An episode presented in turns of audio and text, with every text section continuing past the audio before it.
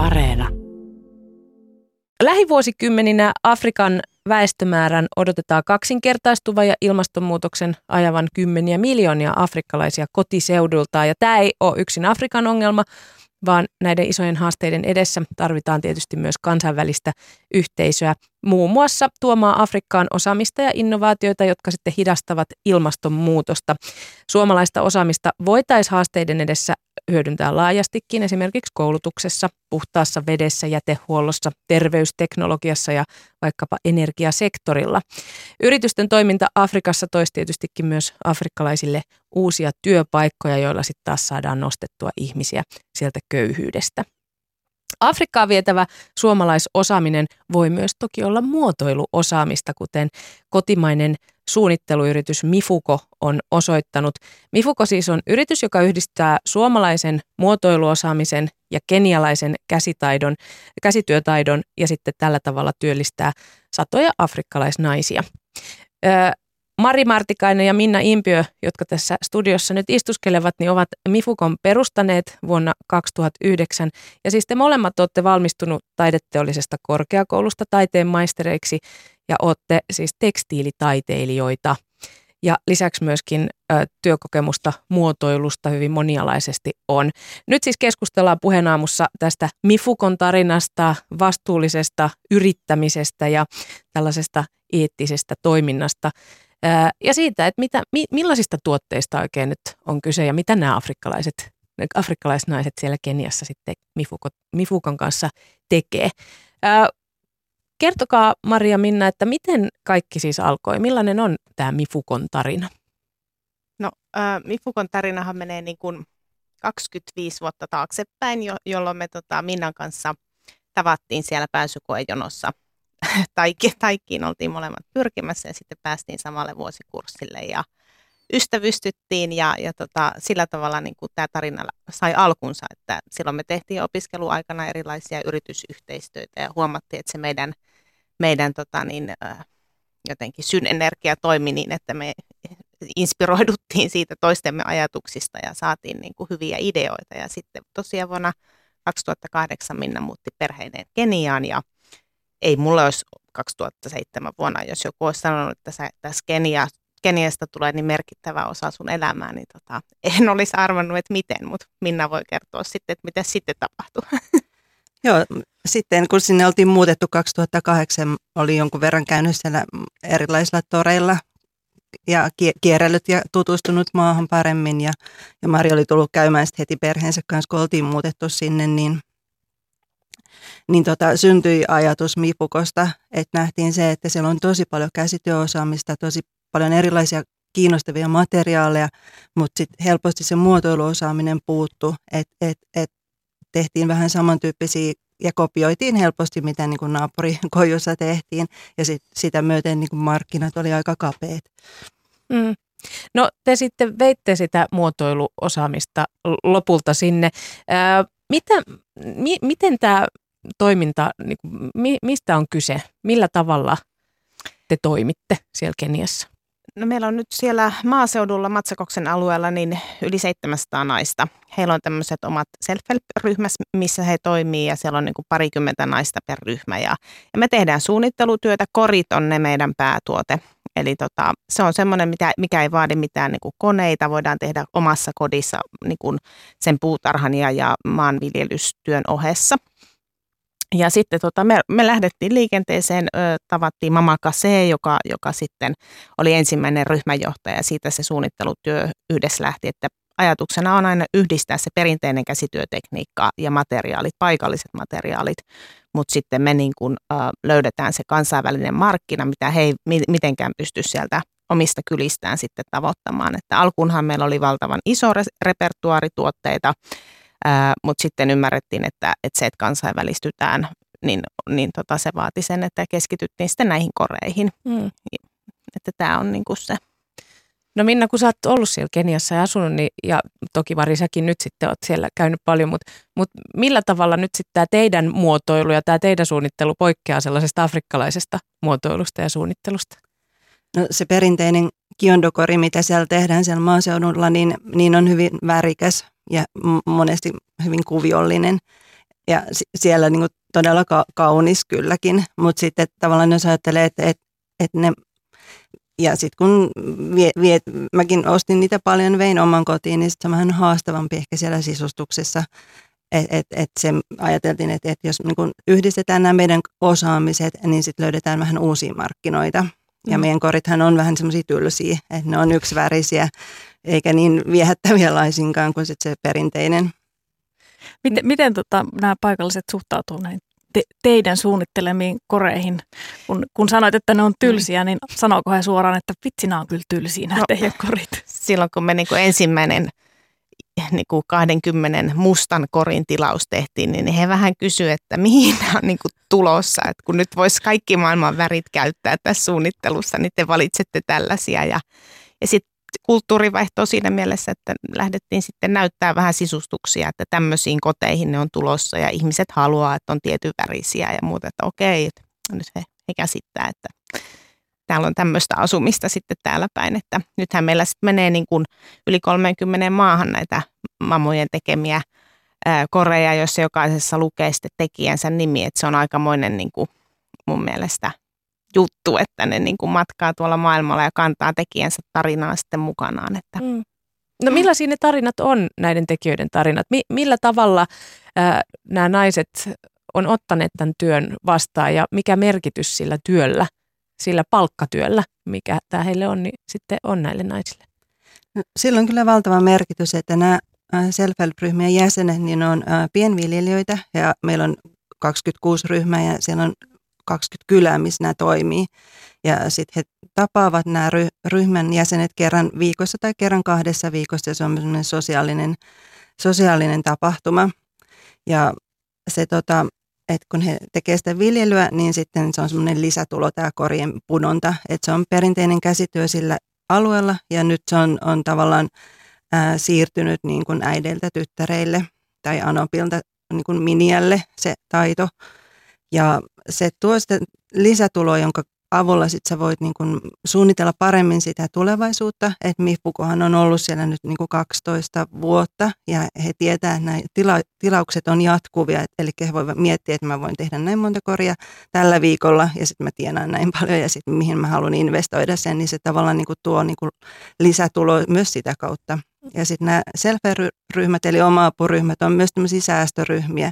Eli sitten se koreista saatava tulo, niin siitä laitetaan aina siihen yhteiseen pottiin myös vähän, jolloin sitten ryhmän jäsenet voi lainata siitä mm. yhteisestä potista, jos tulee joku tarve koulumaksuihin tai sairaalamaksuihin. Mm. Et siellä on ihan, ihan soit, soittaneet nämä anopit ja, ja äidit tyttärille, jotka on jo muuttaneet Nairobiin vaikka työn perässä, että hei, että mä voin opettaa sut tekemään näitä koreja, että täällä on nyt duunia ja sitten myös niin kuin yksi Mueni Vaita ryhmänjohtaja niin on, on tehnyt sen ratkaisun, että hän on palkanut miehen sinne Sampalleen eli, eli puutarhapalstalleen tekemään ne raskaat työt ja itse keskittyy korien tekemiseen. Hmm. Oletteko te ystävystynyt näiden ihmisten kanssa? Totta kai. Kyllä, joo, joo. Kyllähän me sitä aina vietetään paljon aikaa, kun päästään Keniaan, niin myös niiden ryhmien parissa. Ja, ja se on hyvin tärkeää, että tavataan ja keskustellaan ja kerrotaan kuulumisia puolin ja toisin. Mm, miten korona-aikana oletteko te päässyt sinne? Ei, ei olla päästy nyt yli vuoteen ja tota, se ihan tuntuu semmoisena fyysisenä niin kaipuuna, että se on ollut niin merkittävä osa meidän elämää niin kuin tässä 12 vuotta, niin mitä ikävä se, on. Mitä erityisesti te kaipaatte? Äh, no ihmisiä, kyllä. Onhan se aina valtavasti iloa ja lämpöä niissä tapaamisissa meillä. Ja Keniahan on, on valtavan kaunis maa myös ja se lämpö siellä. Niin si, sitä ja niitä kaikkia tuoksuja. Mm, Ruth Kalondu esimerkiksi meillä on ollut siellä tiimivetäjänä ja kaiken, kaiken organisoijana niin koko tämän ajan, että on hyvä ystävä, että häntä olisi tosi kiva tavata taas mm. pian. No toivottavasti niin. Ja tokihan me niinku tavataan Ruutiakin mm. niinku videopuheluiden välityksellä niinku ihan viikoittainkin. Mm. No Mifuko, meillä siis tänään puheamussa vieraana suomalaissuunnittelijat Mari Martikainen ja Minna Impe, jotka on perustaneet mm, tällaisen suunnitteluyrityksen nimeltä Mifuko, niin tämä teidän yritys on siis reilun kaupan sertifioitu jäsenyritys. Mitä, mitä tämä käytännössä tarkoittaa?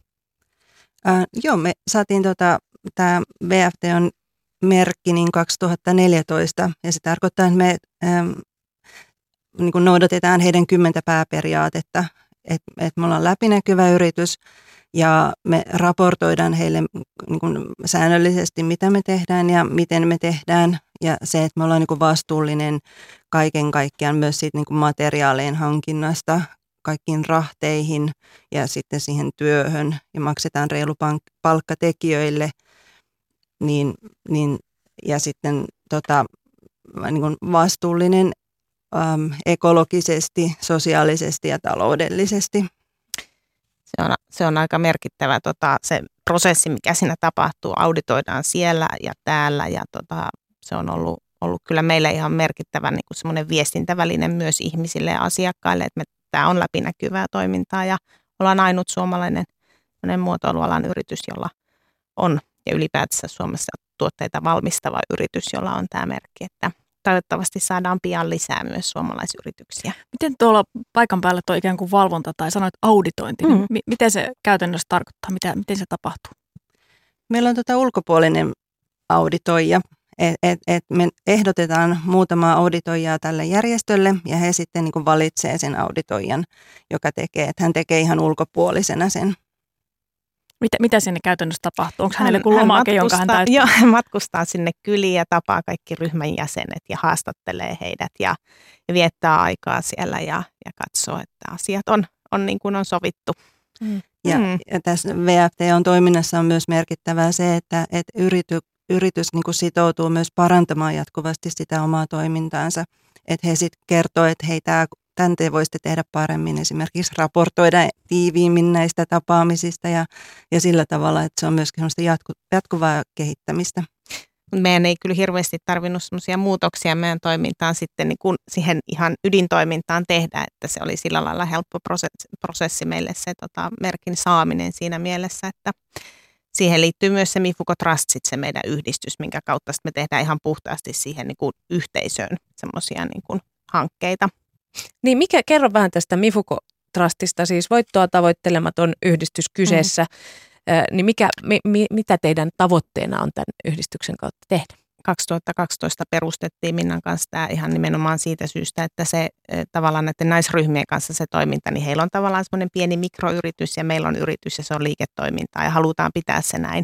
Mutta sitten tavallaan tämän, tämän Mifuko Trustin kautta pystytään tekemään sen koko yhteisön niin kuin, ähm, semmoisia pieniä muutoksia, tekoja. Et meillä on nyt esimerkiksi Vossan Grow-hanke, johon saatiin myös UMLta tukea, eli erottelevia ekologisia kuivakäymälöitä, josta saa myös lannoitteita. Et se on iso tämmöinen sanitaatiohanke, jossa sitten pyritään saamaan se uudeksi normiksi sinne alueelle näiden kuoppakäymälöiden sijaan. Joo, kyllä, että se on kolmivuotinen hanke ja nyt on kaksi ensimmäistä kuivakäymälää rakennettu jo, että se lähti hyvin tuossa vuoden alussa käyntiin.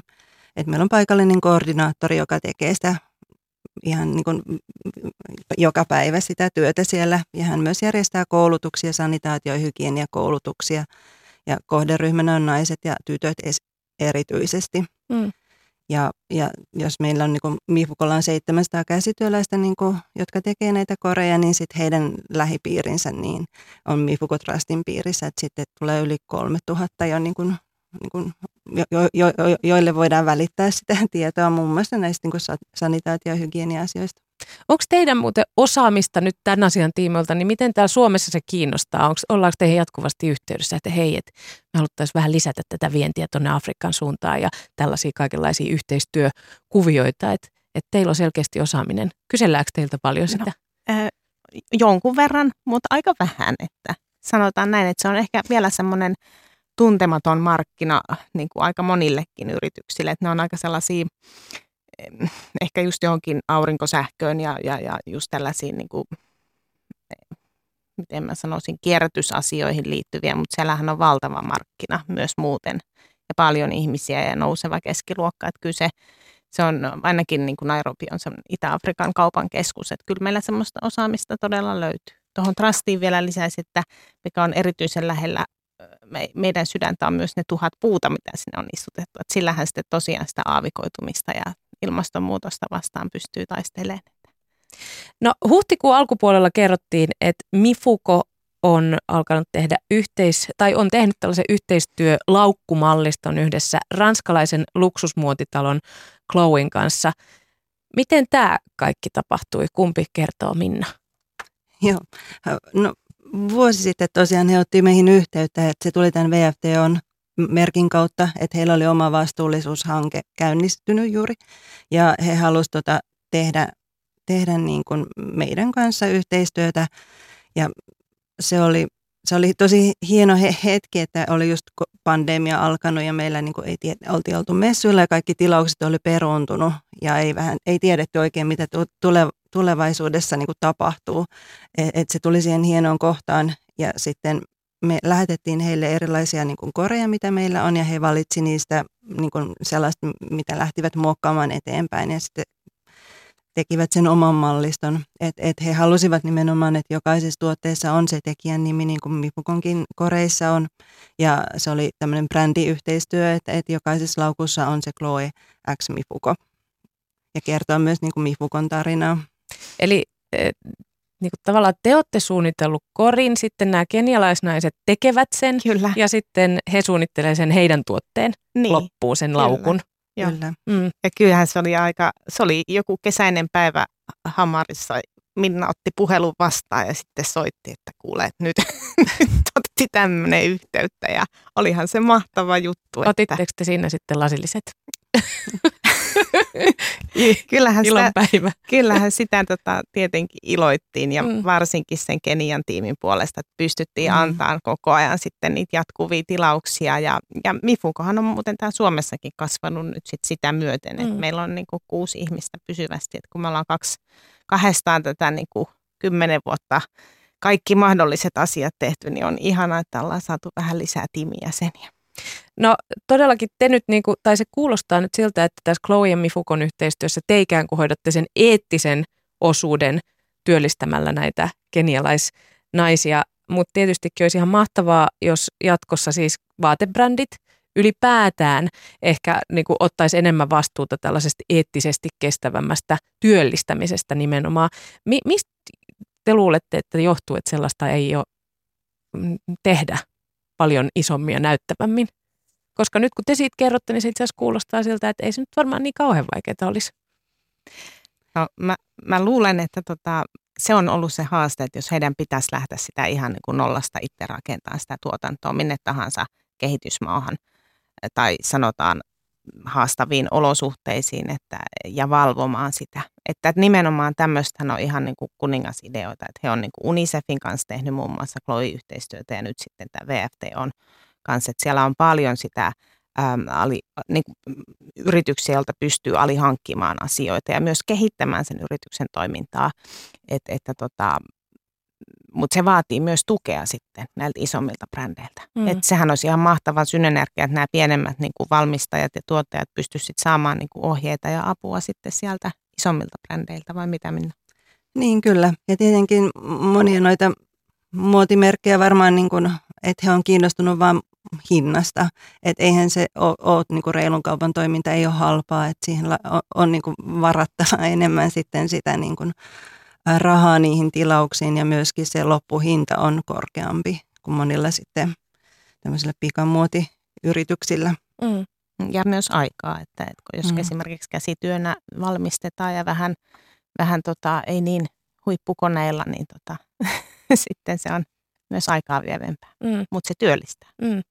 Toi kuulostaa siltä, että se korjen tekeminen siellä on vähän kuin, niin kuin vaikka täällä on villa, jotkut sukat tai villalapaset tai jotakin vastaavaa. Ja sitten niitäkin nykyään jo saa niin kuin, vähän eri, ettei se ole sitä niin kuin jostain vaan langoista kudottua värikästä sukkaa, vaan on aika paljon erilaisia vaihtoehtoja, niin vähän samalla tavalla siellä Joo. sitten paikallista käsityöperinnettä saadaan muokattua sitten Joo. sellaiseen muotoon, että se istuu kenen tahansa kotiin.